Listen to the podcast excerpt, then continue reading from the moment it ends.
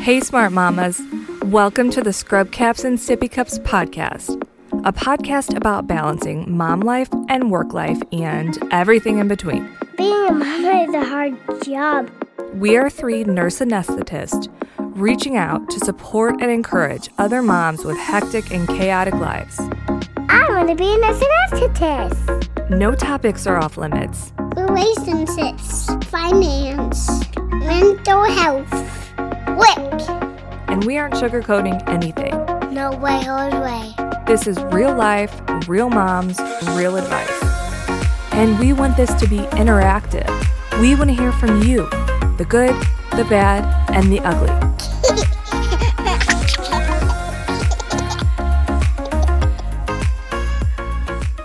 So we're we're having some issues with my three year old understanding uh, death and that her some of her food dies in order for her to eat it. And we have Yep. chickens, so then you know, well, she'll be like, "What are we having for dinner?" And I'll say, "We're having chicken," and she goes, "Well, who killed the chicken?" Where did the chicken die? Who? ki- How did the chicken die? How long ago Yeah. did the chicken die? Then we mourn the chicken, we cry for the chicken, then we eat the dino nuggets just like normal. Yeah. You know, it's a perfectly valid thing. I mean, I people ask me all the time, should I allow my child to be vegetarian? They want to know where food comes from. Like, you can't lie to your child and tell them that the Mhm. chicken did not die. And if that's going to be like a major thing for them, maybe they were meant to be vegetarian. I Yeah. mean, Yeah. Yeah, exactly. Like I'm preparing myself for her to want to become a vegetarian. Like we're we we're very honest with her and we just tell her, you know, we allow her to be sad and it's okay to process these things and she still eats the chicken or the Right. pig, but it's just like these awkward questions that like other adults who like come over for dinner like aren't expecting when it's like we're having bacon for breakfast. Oh, who killed the pig? it's like, oh, okay. Everyone's looking at us like horrified. We're like, well, they went to a special place where that's what happens. And but you know, we're we're homesteaders, so like we eat venison that we harvest on our property and we eat the chicken that we raise, you know, and that kind of a thing. And so yeah. she's like exposed to it and it's good for her to know where food comes from. But it's like I'm mm-hmm. prepared for her to like one day be like, I'm not eating meat. And I'll be like, okay, well, I guess You're that's like, your but you do know we're homesteaders. I know. Well, it's like, well, like it's it's still dead. like, there's enough if you want to. Oh my, My god. daughter is a vegetarian, but under the umbrella of she's picky and won't eat anything else. yeah that's that's a different kind i was like Yeah. that's a different kind of vegetarian right there's like all sorts of different kinds Yeah, but she's the, know. the toddler tarian. Jen, right thank you that's all vegetarian. so much for hopping on with us today. We are super, super excited for this. Our following of where this podcast originated, I don't know how much you know about us, but we, um, Crystal started a group many years ago of CRNA moms because it's very hard to find females in our profession who kind of bond over the same terrible, you know, in a good way, terrible um, life stages we go through with kids um, in this really demanding profession. So Mhm. that's where we came from. And we have grown, I think we're like probably cl- close to 10,000 people now in that group now. Um, and they are huge followers and lovers of your content. Humongous. I mean, I know you've got like a million plus followers, so we're a very small portion, but for us, no you know what? 10000 is huge. Yeah we are we are huge followers of you. Anytime that there's questions in the group about like you know kids and eating or or you know going down the entire path of just like dietary anything the number one recommendation is do you follow kids and eat in color? Every single time. So we were like 100% priority on our list you know big reach for us but here we are we landed. So yeah um, you know sure. so well much. here's the thing. I mean yeah there's a million millions of followers now but like a year and a half ago or two years ago or whenever that was it wasn't. It was 10000 so i understand how how much work you've put into to that to even to have a community of that size and we're like i'm really big on because i think the impact of small groups and moms talking to moms is way bigger than say going on some dad bodybuilder podcast.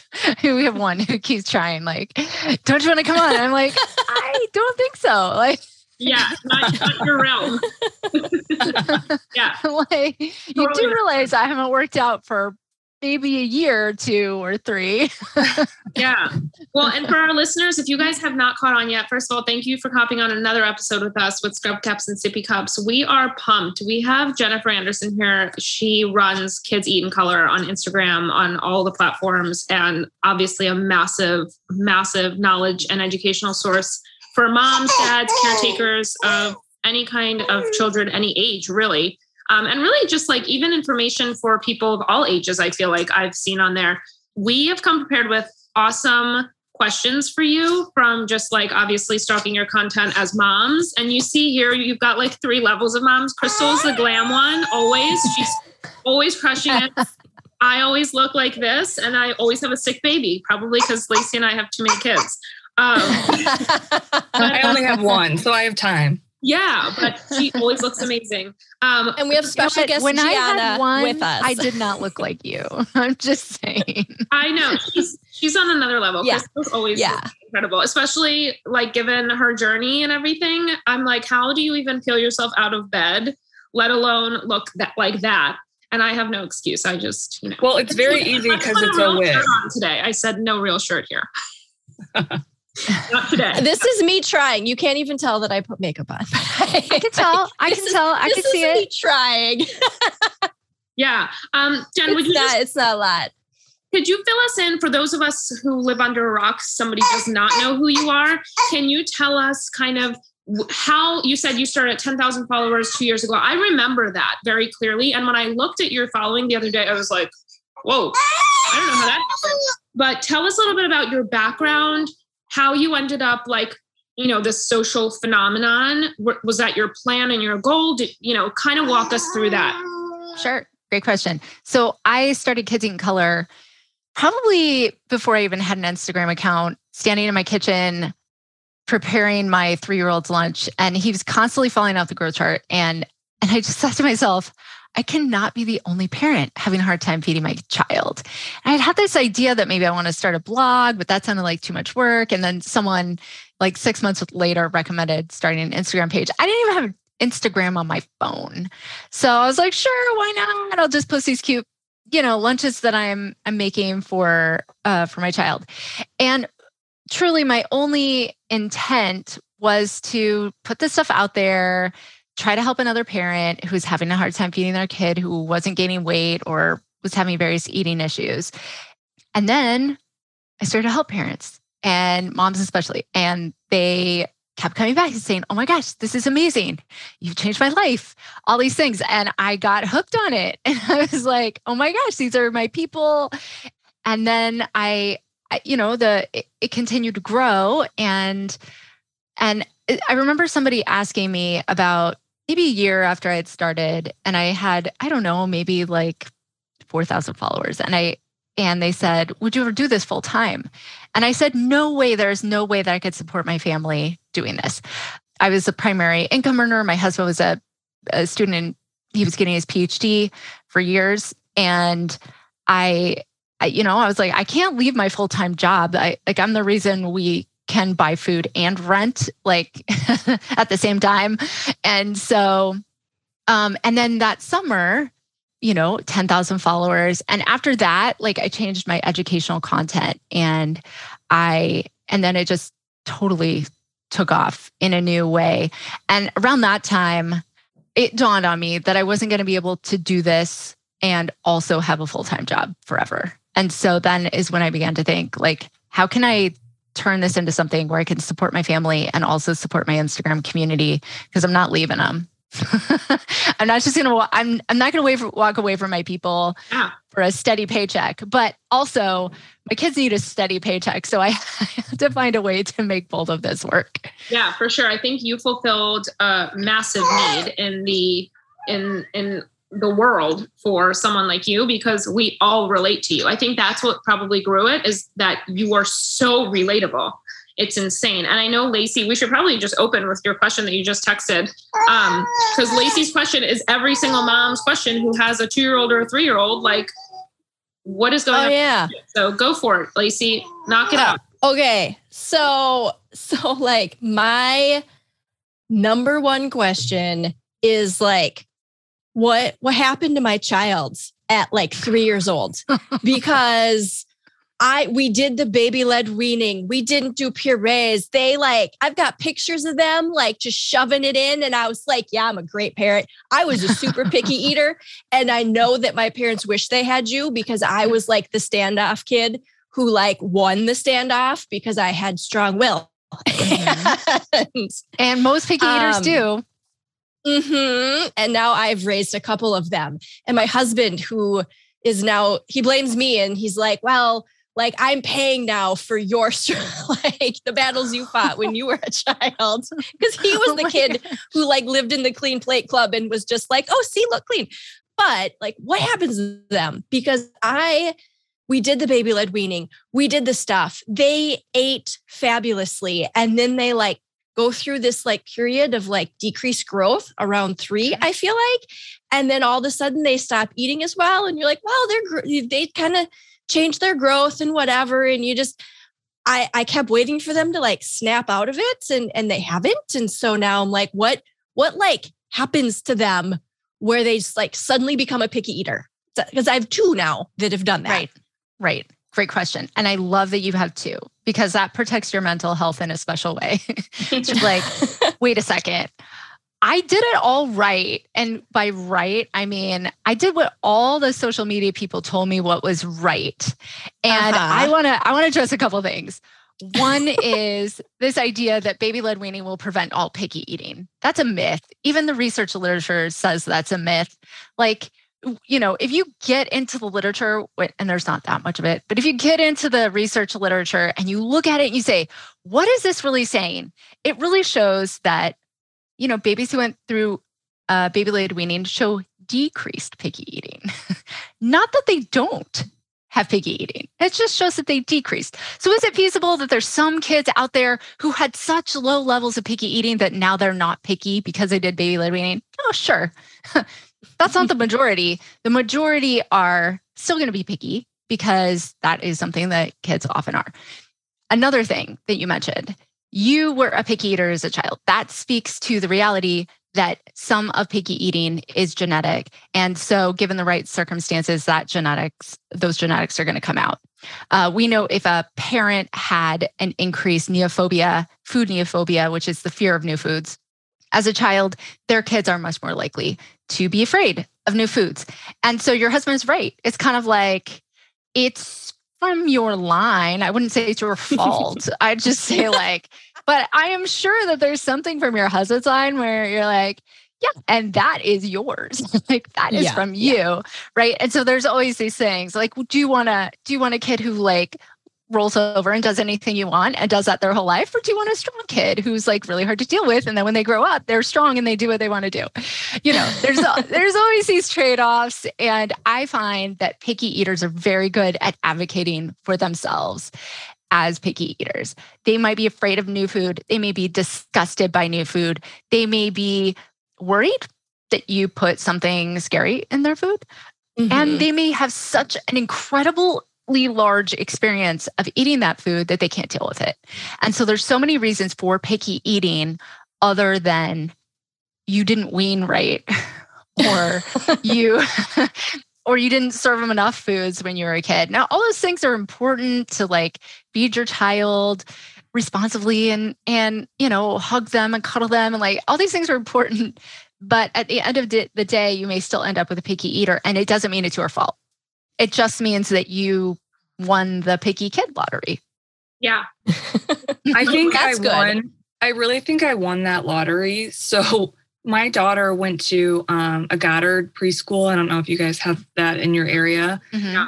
where they offered breakfast, lunch, snack, an assortment, you know, a great menu, healthy options.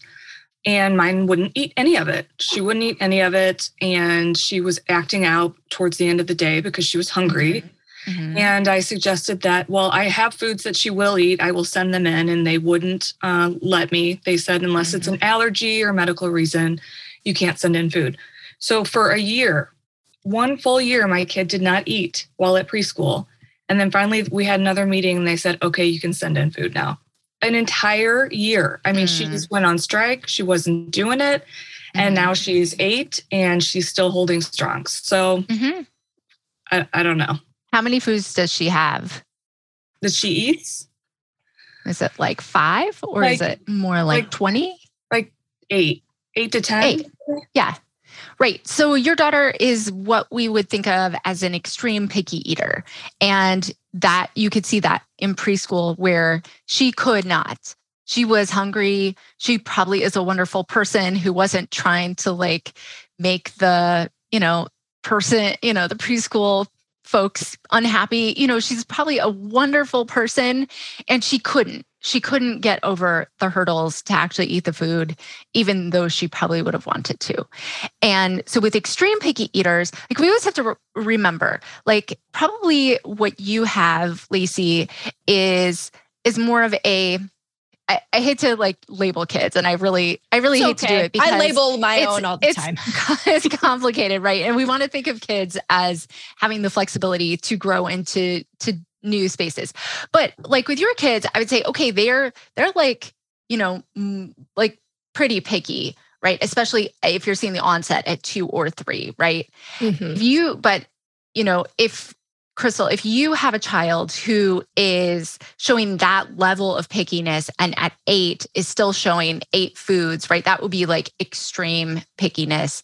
And and then and then you're gonna have, and I don't know, Ellen, what your kids are like, but you know, maybe they're like picky, but but not that picky, but some days they're super picky, you know, that sort of thing. That's more of what I like to refer to as basic pickiness. And so there's all these different levels of pickiness. But when we see an extreme picky eater, in order for them to actually branch out and to be able to participate in more social settings and more experiences, they often need additional intervention on the part of the parent and sometimes even into feeding therapy or some of these other things.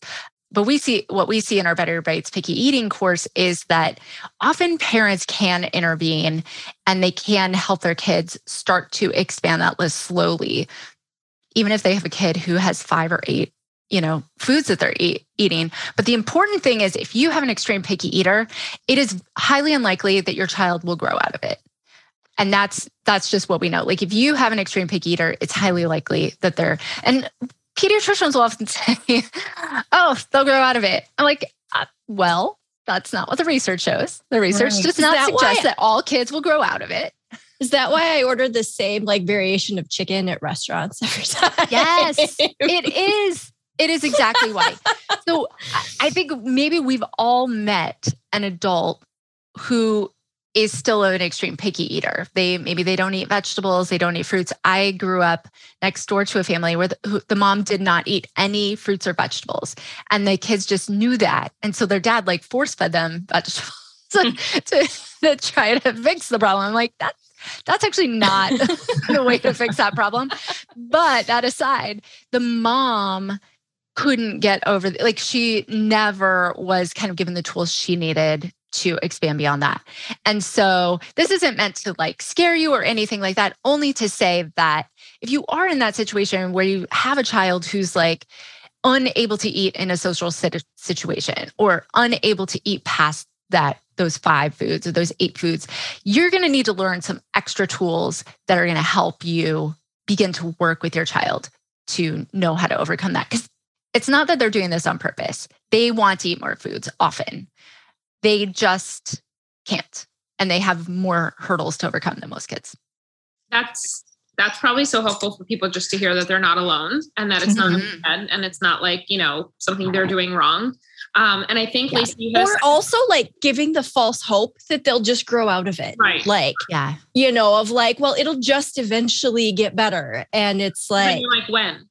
Yeah, yeah. Right. It's been years. When does this happen? Yeah. Right. I think Lacey, you had a second part of your question, which I think is also extremely common. Um, kids who don't want their food touching or like sauces, they're, they're not a sauce person, and like how Mhm. we do that as parents because sometimes you can't really separate. Like sometimes like the sauce goes with the food, so you can't. Well, we live in the Midwest. We live in casserole country yeah. where it's like You have to we like out pile the country. whole dinner into one pot, like pan and bake it. Like, Yeah. you know, we and we end up not doing casseroles in our family largely because of that. Because my mm-hmm. oldest, who's five in kindergarten, gets really upset when his food touches. And I'm kind of the same way. Like, I will eat like my food individually, and my husband is the kind of person who like mixes it all on the plate. Yeah. And I'm like, I eat my mashed, I bite of mashed potatoes, a bite of my, you know, vegetable,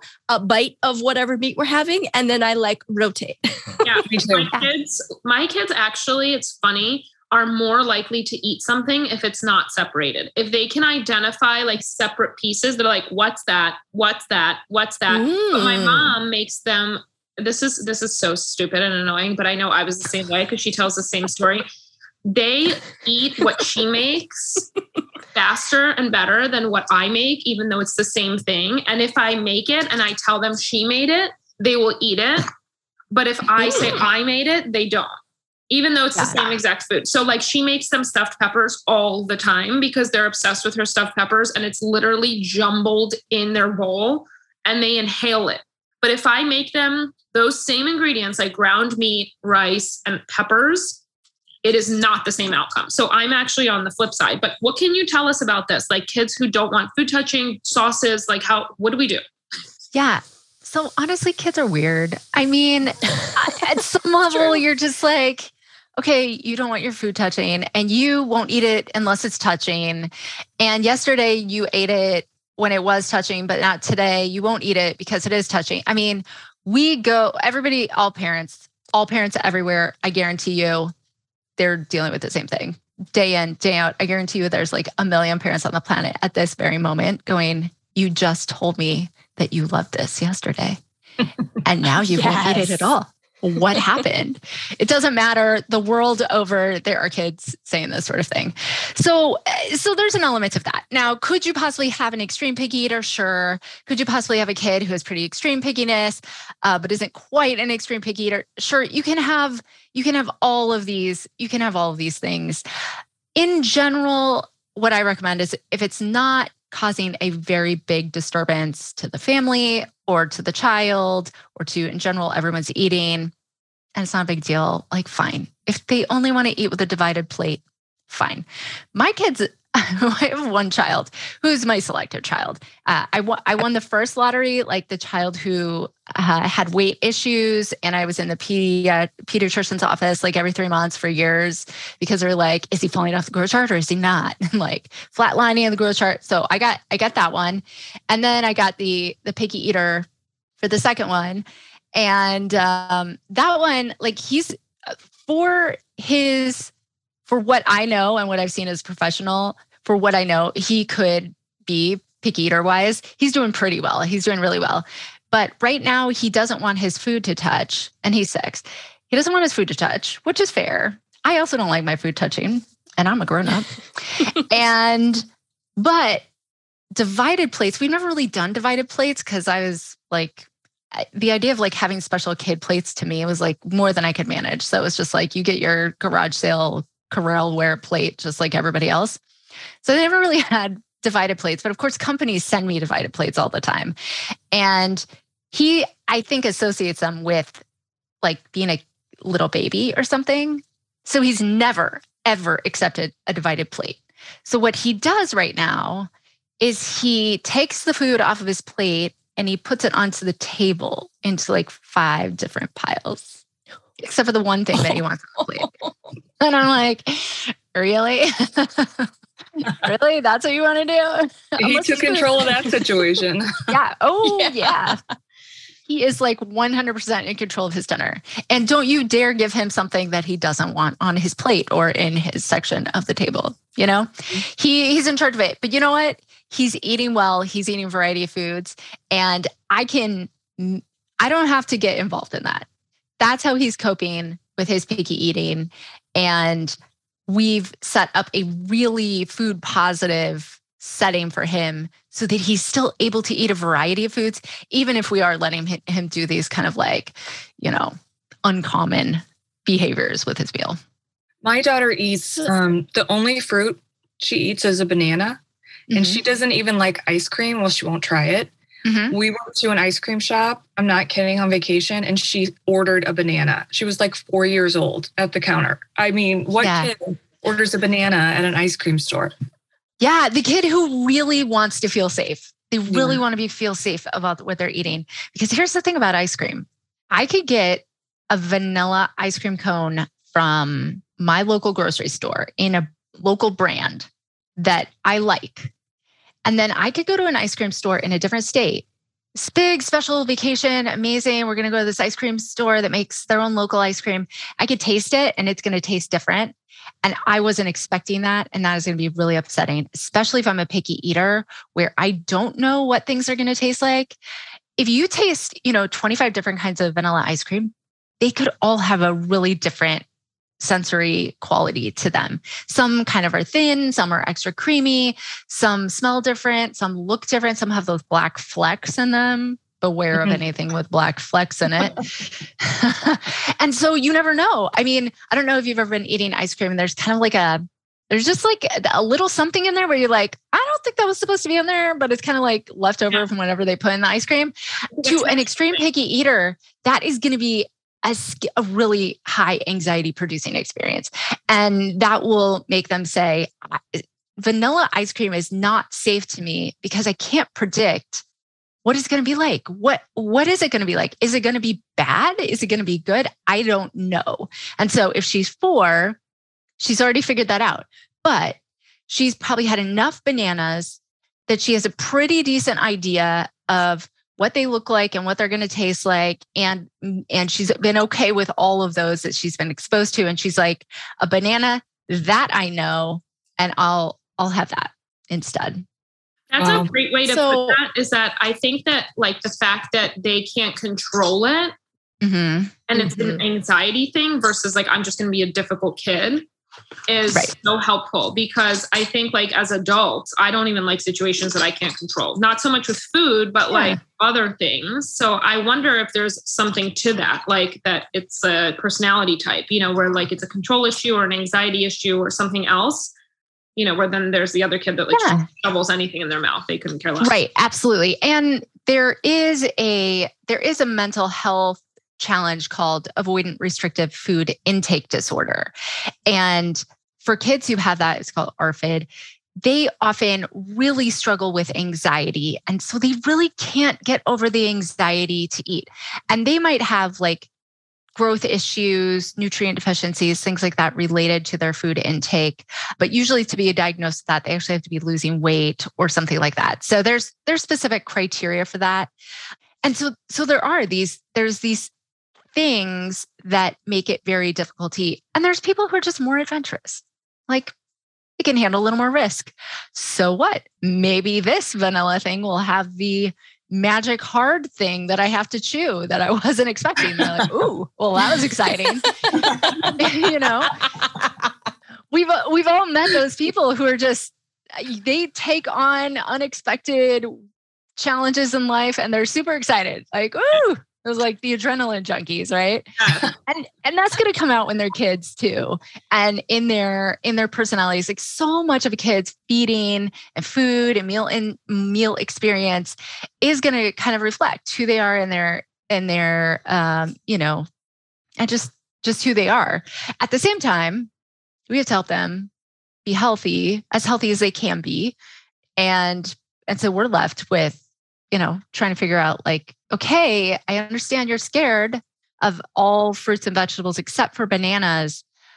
But I have to make sure that you're going to get enough vitamin C in your diet so that you don't get scurvy, right? Mhm. And so where where can we find a bridge here?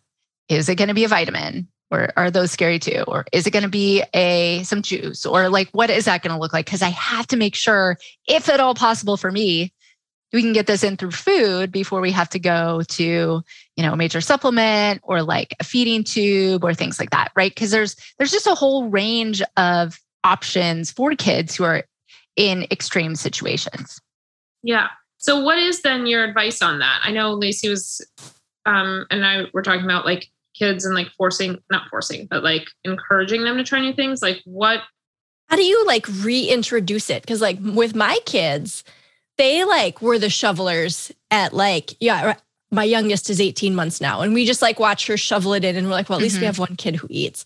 But like they would eat all of these foods and then they kind of reach that point like two and a half three where all of a sudden it's like i used to love chili and now i won't touch it. And how do you like reintroduce things? Or if a kid has never been willing to try outside of their like five to ten foods how do you kind of increase that food number Mhm. Well, first, I always recommend parents start like we have advanced methods in our course, but I never let anybody just jump in there because I need to make sure we have a, a healthy foundation for feeding kids. And that starts with making sure that kids are not being pressured to eat. That is the number one feeding problem that I see is parents who care so much about their child's health or so much about which is not a bad thing but they care and they want to be involved and they want to see their child being healthy and like all those things and so they are pressuring their child. That can look like a lot of different things. That can look like i want you to try this. You have to try this. It's not polite if you don't try this it could go into guilting. It can go into fear. It can be if you don't try this you can't have dessert. Or if you try this you'll get dessert. It can look like hey we're uh, like guilty on bribing discipline. yeah d- the discipline like if you don't try this you have to go to your room. I mean you name it there's a million tools that parents have to try to make their child try a food. The more you pressure a child in most cases the more they absolutely will not try it and you increase their anxiety that makes it more difficult to eat makes the whole meal less more stressful for everybody and so to even really get started we have to like take the pressure down. We had to take it down a notch. Has to like pressure has to go. If you have an extreme picky eater, pressure really, really absolutely must go. The mealtime is we're coming together, we're sitting for an age appropriate amount of time. That is the meal. That is the meal. There are foods on the table. They don't even have to be on your plate if you have an extreme picky eater. We are just sitting there together. There's a food that we know you feel safe with. It is here. And that's where we stop. Now, when we have kids who are, you know, maybe two or three, and you're you don't have different dishes on the table, maybe maybe you do. Um, when my kids were two and three, I was like, I cannot have a bowl of spaghetti on the table that you may throw all over the house. Uh, so in in that case, I uh, you know maybe the food's on their plate, but really it's a low pressure environment where you're saying you don't have to eat it. You can say you're you can eat it when you're ready. It's going to be here, and you, there's always going to be food on that table that they feel comfortable with. In general, because again, we're dealing with toddlers, so you could be like, "This is your favorite food, so I put it on the table today," and they could be like, "Oh, but I don't like that today." In which case, that's fine. We'll move on. We'll try again tomorrow. But um, there's a food you generally think they like. It's on the table. They can eat as much as, they want of that food. And from there, you can move on to some of the more advanced methods. But really, truly making sure that there's no pressure at the table is really going to put you on the right path to eventually getting to the place where you can do kind of, you know, more complicated things to help kids try to get over that hump to actually try new things. Yeah. Um, you brought up something really interesting, and I just want to touch on this. I don't want to take too much time away from. We have some questions that I think, like public health wise, are really important that we go over on this. But you touched on an age appropriate amount of time to sit at the table, which I feel like a lot of parents, including myself, sometimes probably forget that like a Mhm. year old is not a 33 year old and Yeah. can't focus for that long. So, what is an age appropriate amount of time? What should we expect to be like, you know, quote unquote, the word everyone hates, normal um, Yeah. for mealtime as a family? Um, Right. Is the worst word in the world. It makes you Yeah, truly. immediately. Um, but I, I do, I mean, in our household, we do stress mealtime, like not in terms of like forcing them to eat during it, but th- just coming together as a family. I think there's something to be said that like that this generation has started to lose that because of screen time and just in general, like, you know, everyone's kind of doing their own thing. What is that age appropriate amount of time and what should that look like? And how should we encourage kids to do that and not, you know, iPads, not, you know, toys at the table and everything else. Yeah. Well, first off, you're the parent. So you set the rules. At our house, iPads, toys, tables, books. Uh, the only books we allow at the table are the joke books, which we read together because my kids are super into jokes right now to the point of where I'm like, uh. but hey, everybody's happy when that's happening. So, um, so yeah, when we're thinking about age appropriate amounts of time, the education specialist on our health and development team at Kids in Color is she always reminds us that developmentally kids have a really short attention span when they're young kids. So babies may have a really short attention span. It could be 30 seconds or could, you know, or maybe you won the lottery and you you have the baby with a long attention span, who knows. But she always reminds us like find your child's attention span and that's kind of the baseline. And I I recommend that parents kind of choose a slow number. So maybe you decide the attention span that you're going to start with for your family is 1 minute. 1 minute everybody has to sit at the table. Do you stop there? No, but that gives everybody some success. Have a little timer that makes a noise or has a picture or something. When the noise goes off, if you're done, you can get down. If you're not done, you can stay, but you know, that's the amount of time. And then you move the timer up every day, every other day until you find your child's max attention span. For us, that max attention span for years was 12 minutes. And that was that was like we we worked hard to get to that 12 minutes. And really honestly even now like I wouldn't set the timer for more than 10 minutes, 12 minutes. Even my kids are 6 and 8, they're super super active and it's just once they're done, they want to get down and go. And so for us, that's that's what we found. Now some kids they're happy to sit at the table be a part of the family and that's fine. But I really recommend using that timer to just kind of help them, you know, increase the time. And then when they get down, that's the other thing. When they get down, saying, okay, you got down, that tells me you're done.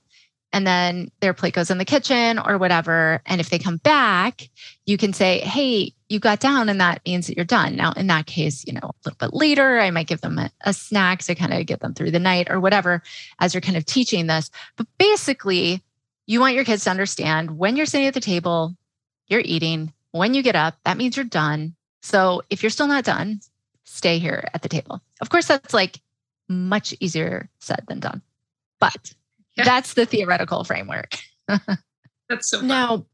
Before we go into the public health thing, which I think is really important, Ellen had a question about snacking. And my oh, gosh, yeah. we have the issue with snacking uh, in our house too, where it's like they come home from daycare. I'm starving. I'm starving. I'm going to starve. And then they sit down at the table and they want to do everything except eat the food that they were just going to starve if they didn't get. Yeah. Right. And the snack thing is so hard for me because I I go back and forth on this. I'm like, okay, if the only way that they will eat is like, you know, snack, grazing. Snacky, snacky, snacky, snacky. Well, I don't know who came up with a snacky word or why every child knows it, but it's awful.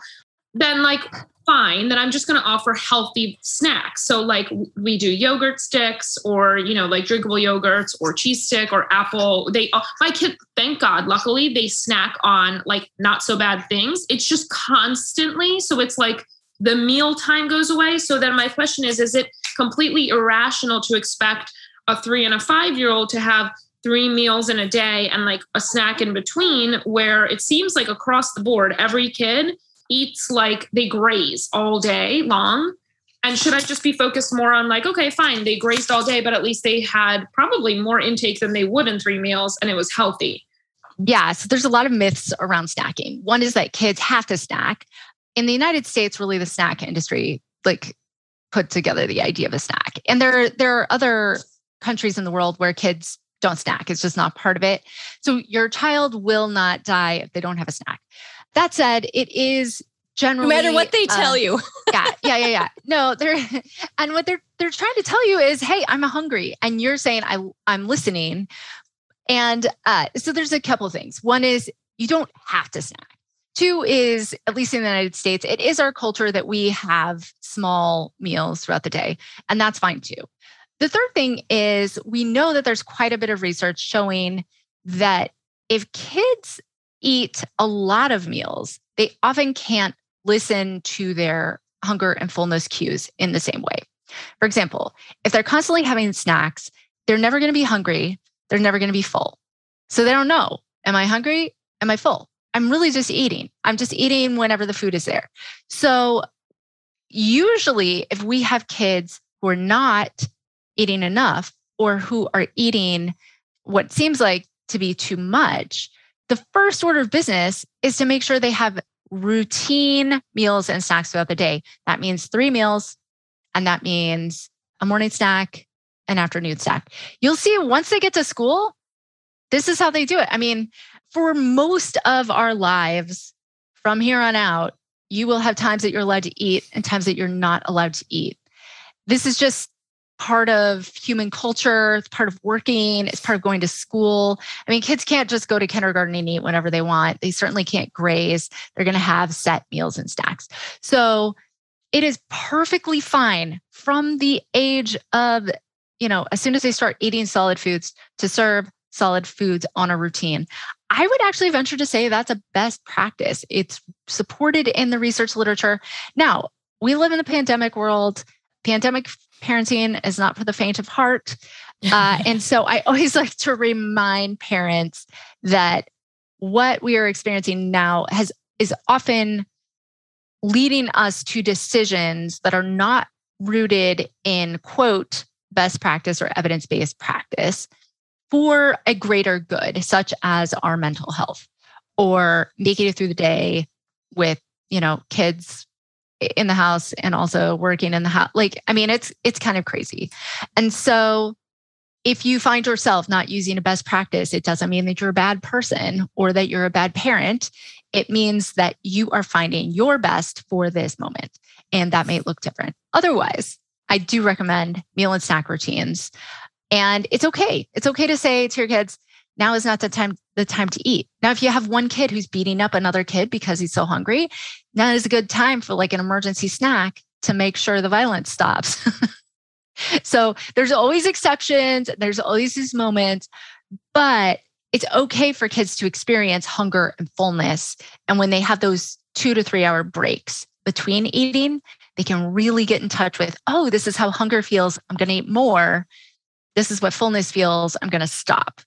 So, Crystal, I'm curious in listening to this, what does your daughter do with snacks? With having like a limited amount of food that she's willing to yeah. eat. And she's school age now, so she doesn't have that like yeah. I so she used to take forever to eat. I mean, this kid would sit down for an hour and a half and just eat so slowly.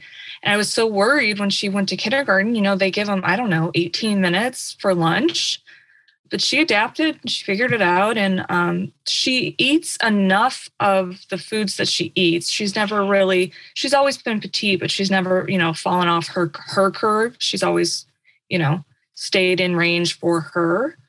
But she, I mean, she does her meals three meals, she snacks sometimes in the morning. She like she usually skips breakfast and then I'll have like a snack before lunch. Actually, that's usually her jam. They're also different. It's so hard. We definitely wanted to talk to you, Jen, about like we said, the public health thing. So let's talk about. I saw this on your social a while ago, and I so I've never utilized or known very much about the WIC program at all. But mm-hmm. when I saw what you had said about it, it kind of made so much sense because it's kind of like a lot of the public health programs. Like if they don't get used, they don't see enough people using it, the budget gets cut because people assume mm-hmm. that they don't need it anymore. So can mm-hmm. you talk to us a little bit about that? Because I think that there's like, you know, this this stigma. Stigma, yes, exactly. Around it. Like, oh, I shouldn't use it or it means something about me as a family or whatever it is. Talk to us about mm-hmm. your your, you know, knowledge base about it. Sure. So I during my dietetic internship, I actually got to work in a WIC office for several months and was kind of fully trained as a WIC nutritionist. Additionally, my family actually, my family of origin actually benefited from WIC. And of course, as a when I was studying for my master's in public health, I went to the school that had kind of piloted the WIC program. And so I have a lot of knowledge about WIC, but it was really when I was working in WIC that I learned more about the inner workings of the WIC program. And it is different than other, it's a public health program. So that makes it a little bit different than the than the SNAP program, formerly, formerly known as food stamps. And uh, this program like provides specific foods to families to use that improve birth outcomes, improve pregnancies, improve the health of moms, infants, and small kids up through the age of five. And so these programs are really strong. So if you look at the research literature around the WIC program, it improves the birth outcomes, it improves the health of the babies, it improves pregnancies of moms, it decreases preeclampsia. I mean, I would think, especially for your group here, like everything that you would want to see is what this program contributes to. So I always like to remind people when we have healthy moms and healthy babies and healthy kids, little kids, we all benefit as a society. We all mm-hmm. want pregnant moms to do better, even if you're totally have your head under a rock and have no idea what is going on in the world. Maybe you could connect the dots and realize, yes, we do want healthy moms because that's where all of our people come from, right? So, having healthy moms is a top priority. A lot of families have this idea that if they use a benefit, somebody is not going to get the benefit. That is just not what is happening. When you use a program like WIC, you are saying, hey, people need this program. And so when you use it, you're you're only going to use it for a couple years and then you're going to stop using it and somebody else is going to take your place because you used it. And so it's really important that we are sharing information about these programs so that they can continue to be used long term. And it's uh, the other thing is so WIC is administered at local level so like lots of different organizations and and they're only reimbursed for services that they provide so let's say they have a thousand people and they're reimbursed for those services that they provide. That enables them to actually hire enough staff to run their clinic and things like that. And then let's say all of a sudden only 500 people start using their services. Suddenly they don't have enough staff because they can't afford the staff anymore because they're not getting reimbursed because nobody is using it. So it's really important to actually use these services and to, if you qualify, of course, but to to think of them as a resource that you have in your in your toolbox if you need it. Yeah, that's that's really helpful because I think although we probably don't qualify for stuff like that, I personally I can tell you I'm part of several mom groups like in my area and a lot of moms on there ask for different kinds of help and assistance all the time. And I think that now knowing I never knew this before. Um, now knowing that, I think I'm going to be so much more likely to recommend that they take advantage of it. And I'll tell yeah. them like if we don't do that, it's going to be gone for the people that do want to use it. So I think it's really helpful. Um, and then along the same lines, can you talk to us? I've never heard this term used before. I didn't even recognize that this existed. I mean, we are very used to um, disparities in healthcare and access to mm-hmm. healthcare because we work in healthcare, so we fully understand this. Food deserts blew my mind when I mm-hmm. learned about them on your site. I had no idea that this is like something that affects us in the US. I'm from a different country originally, like third world. So, like, obviously, that's prevalent there. Here, I don't even think people know what food deserts are. I don't know what a food desert is. So, before we go into that, Ellen, I think that you raised a really good point about WIC. And I just want to say that I have a feeling that some of our student nurse anesthetist moms yes. might qualify for WIC because these are mm-hmm. grad students who quit their job sometimes they're they're the main income producer for their family and they quit their job to go to graduate school. You can't really work and do the training that we do. And so if you need that program for your time in anesthesia school that is okay. And what jen is saying is that you're holding a spot for someone to have it when you're when you're done. Because you'll graduate you'll get you know a job. your income back and then yeah and then you'll be able to somehow pay it forward in the future but like it's okay to use those programs when you need them for the set amount of time that you need them and i just thought that that was Yeah. really important to hear so thank you Absolutely. And- And and, I yeah. just want to like bring up the point that like if you qualify, you absolutely need this program. it's not like they're it's not like uh, groceries are cheap. And if you're a student, like I have talked to so many students who are like, I wanted to better my life. And so I went back to school because I wanted to be able to sort my, support my family and do various things in society. And I wanted to do all those things. And then when I got to graduate school, I didn't have any income and I couldn't get the income. And so we didn't have any food or my, like, you don't want your children to kind of be bearing the brunt of what's going on. You want them to have the nutritional things that they need right now when they're developing so that they can grow up and and you and you know you're absolutely right. You're going to grow up and you're going to graduate and you you are going to be an amazing taxpayer from here on out. You will absolutely pay the collective society back both in the health of your child your health and also just in your support in your support of the society and i guarantee you if you've done that you will have the capacity for empathy if you want it going forward and helping other parents know that this is a resource when they need it oh my god i love that I i love, love that so much So good. So good. Tell us about food deserts. Tell us everything. Crystal. yeah so so i joke desert. that i live in a food desert because i don't like the, the restaurants in our area they're a lot of like pub That's not a um, food like, desert. like I, mean, I know food it's not. I joke that I live in a food desert, but it's it's not. We we you don't. also kill your own food and eat it. Like you are like the opposite of a food.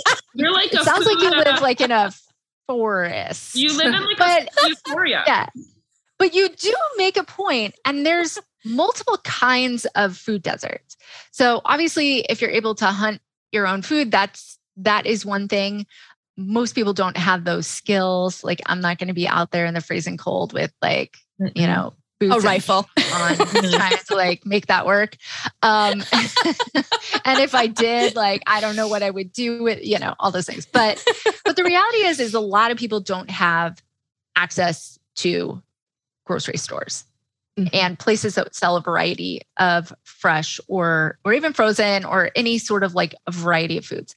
So what is the USDA refers to food deserts and they have a very technical definition, which I do not have memorized, but that is, I believe it is on my social media feed somewhere with like a reference if you want to like go digging and find it. But the reality is like a food desert can be rural, it can be urban. It is a place where you do not have close access to a grocery store or a food, a, a place where you could buy a variety of foods. And this is pretty serious. Like you know, there's all these messages eat healthy. Okay, so what if I don't have enough food? Or what if I don't have access to food? Tons of people in rural communities do not have access to a place where they can try where they can access food. They don't maybe they don't have a car. So that means they can't drive an hour and a half to the nearest uh, grocery store. And that means that they are going to rely on someone that they know to take them once a month, every other month, maybe. And they're going to have to be able to get that food back in a safe manner. And then they're going to have to have some place to store it. If you don't have a lot of resources, it is very difficult if you're in a food desert or a place that doesn't have access to food to actually be able to bring in a variety of foods into your house. Same thing goes for for urban settings. You know, I worked I did my graduate research in in food deserts in Baltimore City.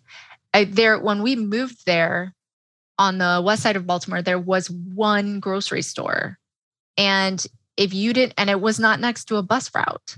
So if you wanted to actually get there, you would have to walk miles. I mean, I don't know about you, but if I need to bring in groceries for my family, that's a lot of trips. And if I have to walk a mile walk two miles, how's that going to work? Like, do I have to walk two miles to and from every day to be able to get enough groceries to feed my family? Um, Carry a gallon of milk, you know, Yeah. for your kids. Like, yeah. and then maybe the maybe the you know maybe the, the corner store. Now, there's a lot of corner stores, but often those stores are only carrying canned foods. They're only carrying foods that are shelf stable. They're going to carry a lot of kind of your less nutrient dense foods because they can last for six months on the shelf. The store doesn't have to carry that uh, inventory because even the store owners, I mean, they are real people who have these teeny tiny small businesses. They can't afford to be losing produce or you know carrying the burden of inventory costs when they're hand to mouth as well and so there's all these dynamics that are going on that really make it difficult for people in urban areas as well as rural areas to be able to to get a variety of foods for their diet. I really appreciate that you mentioned rural areas as well because I feel like rural poverty and rural issues tend to just get lost in our in in the way that we talk about poverty mm-hmm. but we live in rural Minnesota and it's such a weird dichotomy of the land is worth millions of dollars, right? You have farmland worth millions of dollars. Communities are incredibly impoverished and there's really nothing left. And the people that are left are like everyone has moved out. There's no grocery store anymore. There's like these mm-hmm. communities are just like shells of their former selves. And there's just such extreme poverty when everything around them is worth millions of dollars. It's just such a, a weird thing. But mm-hmm. my husband and I were having this conversation yesterday. So it's kind of funny that you brought it up. But yeah. Yeah. And also, the issues are you know, both rural and like to, urban. We also like to stereotype people who are in poverty. We want to say, oh, well, Black people are in poverty, Brown people are in poverty, but white people, no, they're working at jobs and they're not in poverty. And so there's also this bias toward thinking that it's not possible that like working white families could be in poverty. Absolutely, yes. Absolutely. There are families. Mm-hmm. All over the country who are experiencing poverty. And just because we've kind of stereotyped poverty as these kind of urban centers you know that and that is a huge you know condensed mm-hmm. place for poverty yeah. in a lot of communities but oh, we sure. also have really really intense poverty hunger all those things in rural com- communities as well.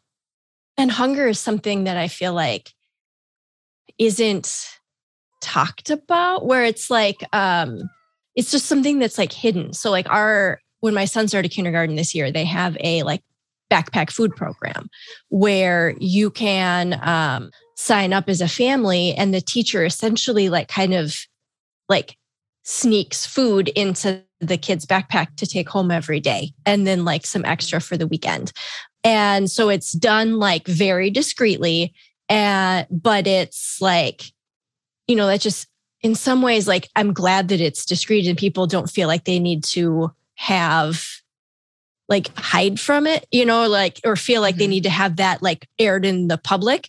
But also it's like it just I feel like further reinforces this like we need to hide from these mm-hmm. issues. Does that make sense? Yeah. I mean, it's really I started my career at a food bank coordinating youth nutrition programs.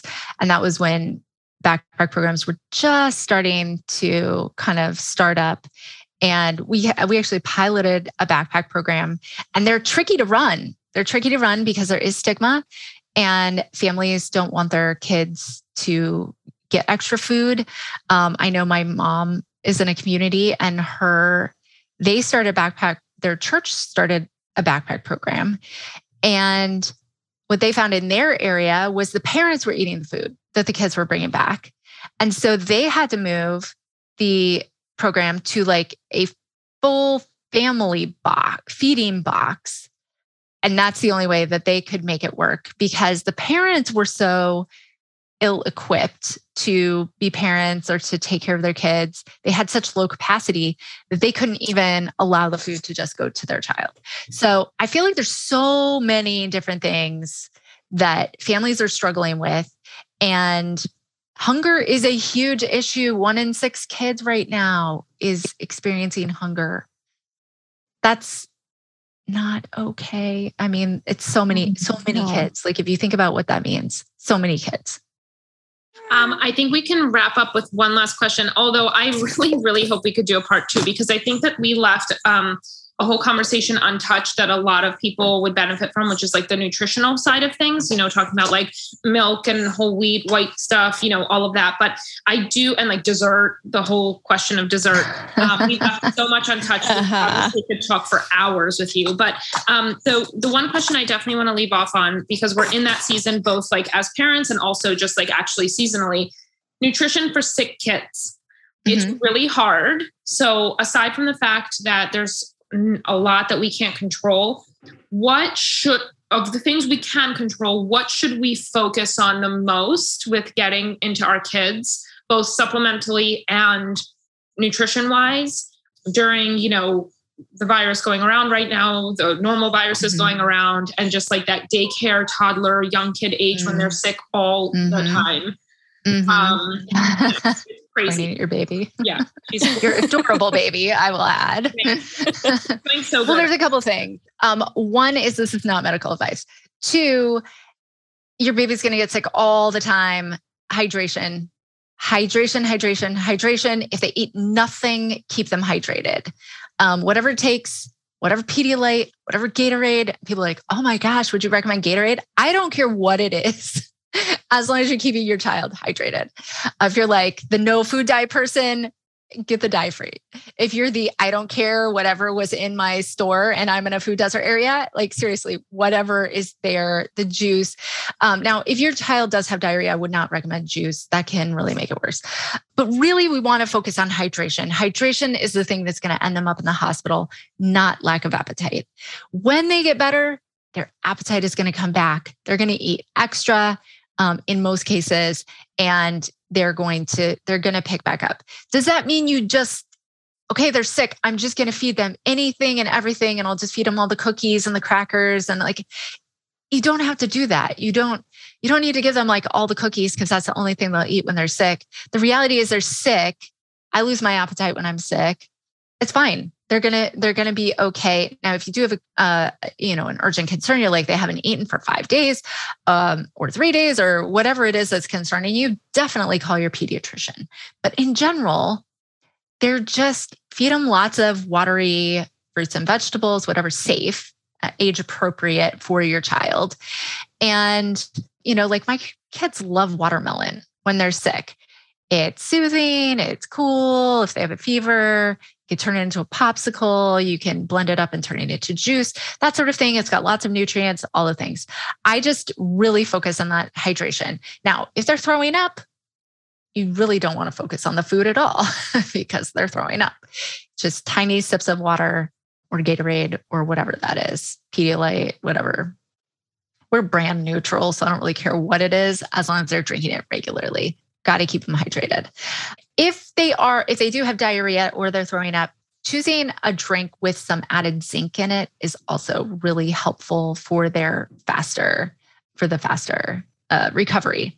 Now, if you have a kid who is then recovering, again, whatever your normal meals are, feed them that. There is a myth that the brat diet, which is bananas, uh, applesauce, toast, rice, that's what you should feed kids when they have diarrhea.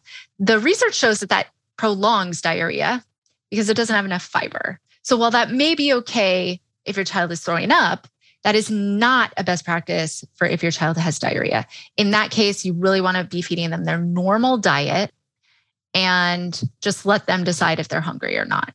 But your normal diet is probably going to have more fiber, it's going to have the nutrients they need. That is actually going to help them get better faster.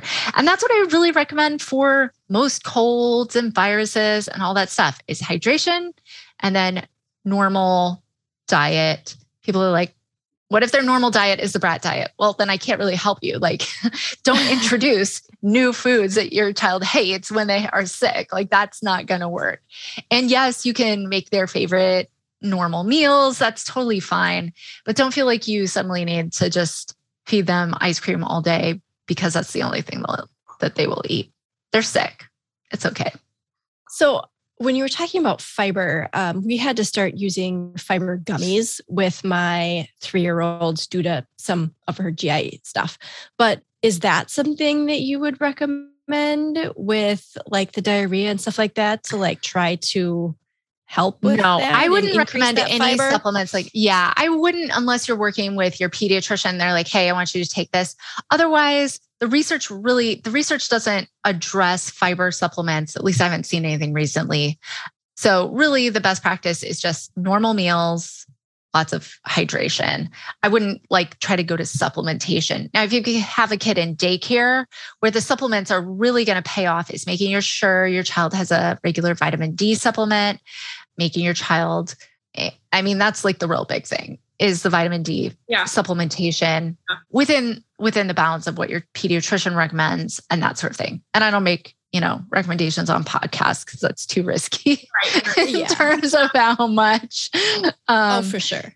yeah, I think we all kind of follow our own thing. Like we we obviously do our own research. We are big into that. Like I have my kids on ionic zinc, vitamin C, and D3 in in the wintertime. Zinc always Mhm. really, but um, where do you stand on the echinacea elderberry thing? Just out of curiosity. Yeah. So I'll be honest, I have not had two minutes to update, look into updated research related to COVID and elderberry.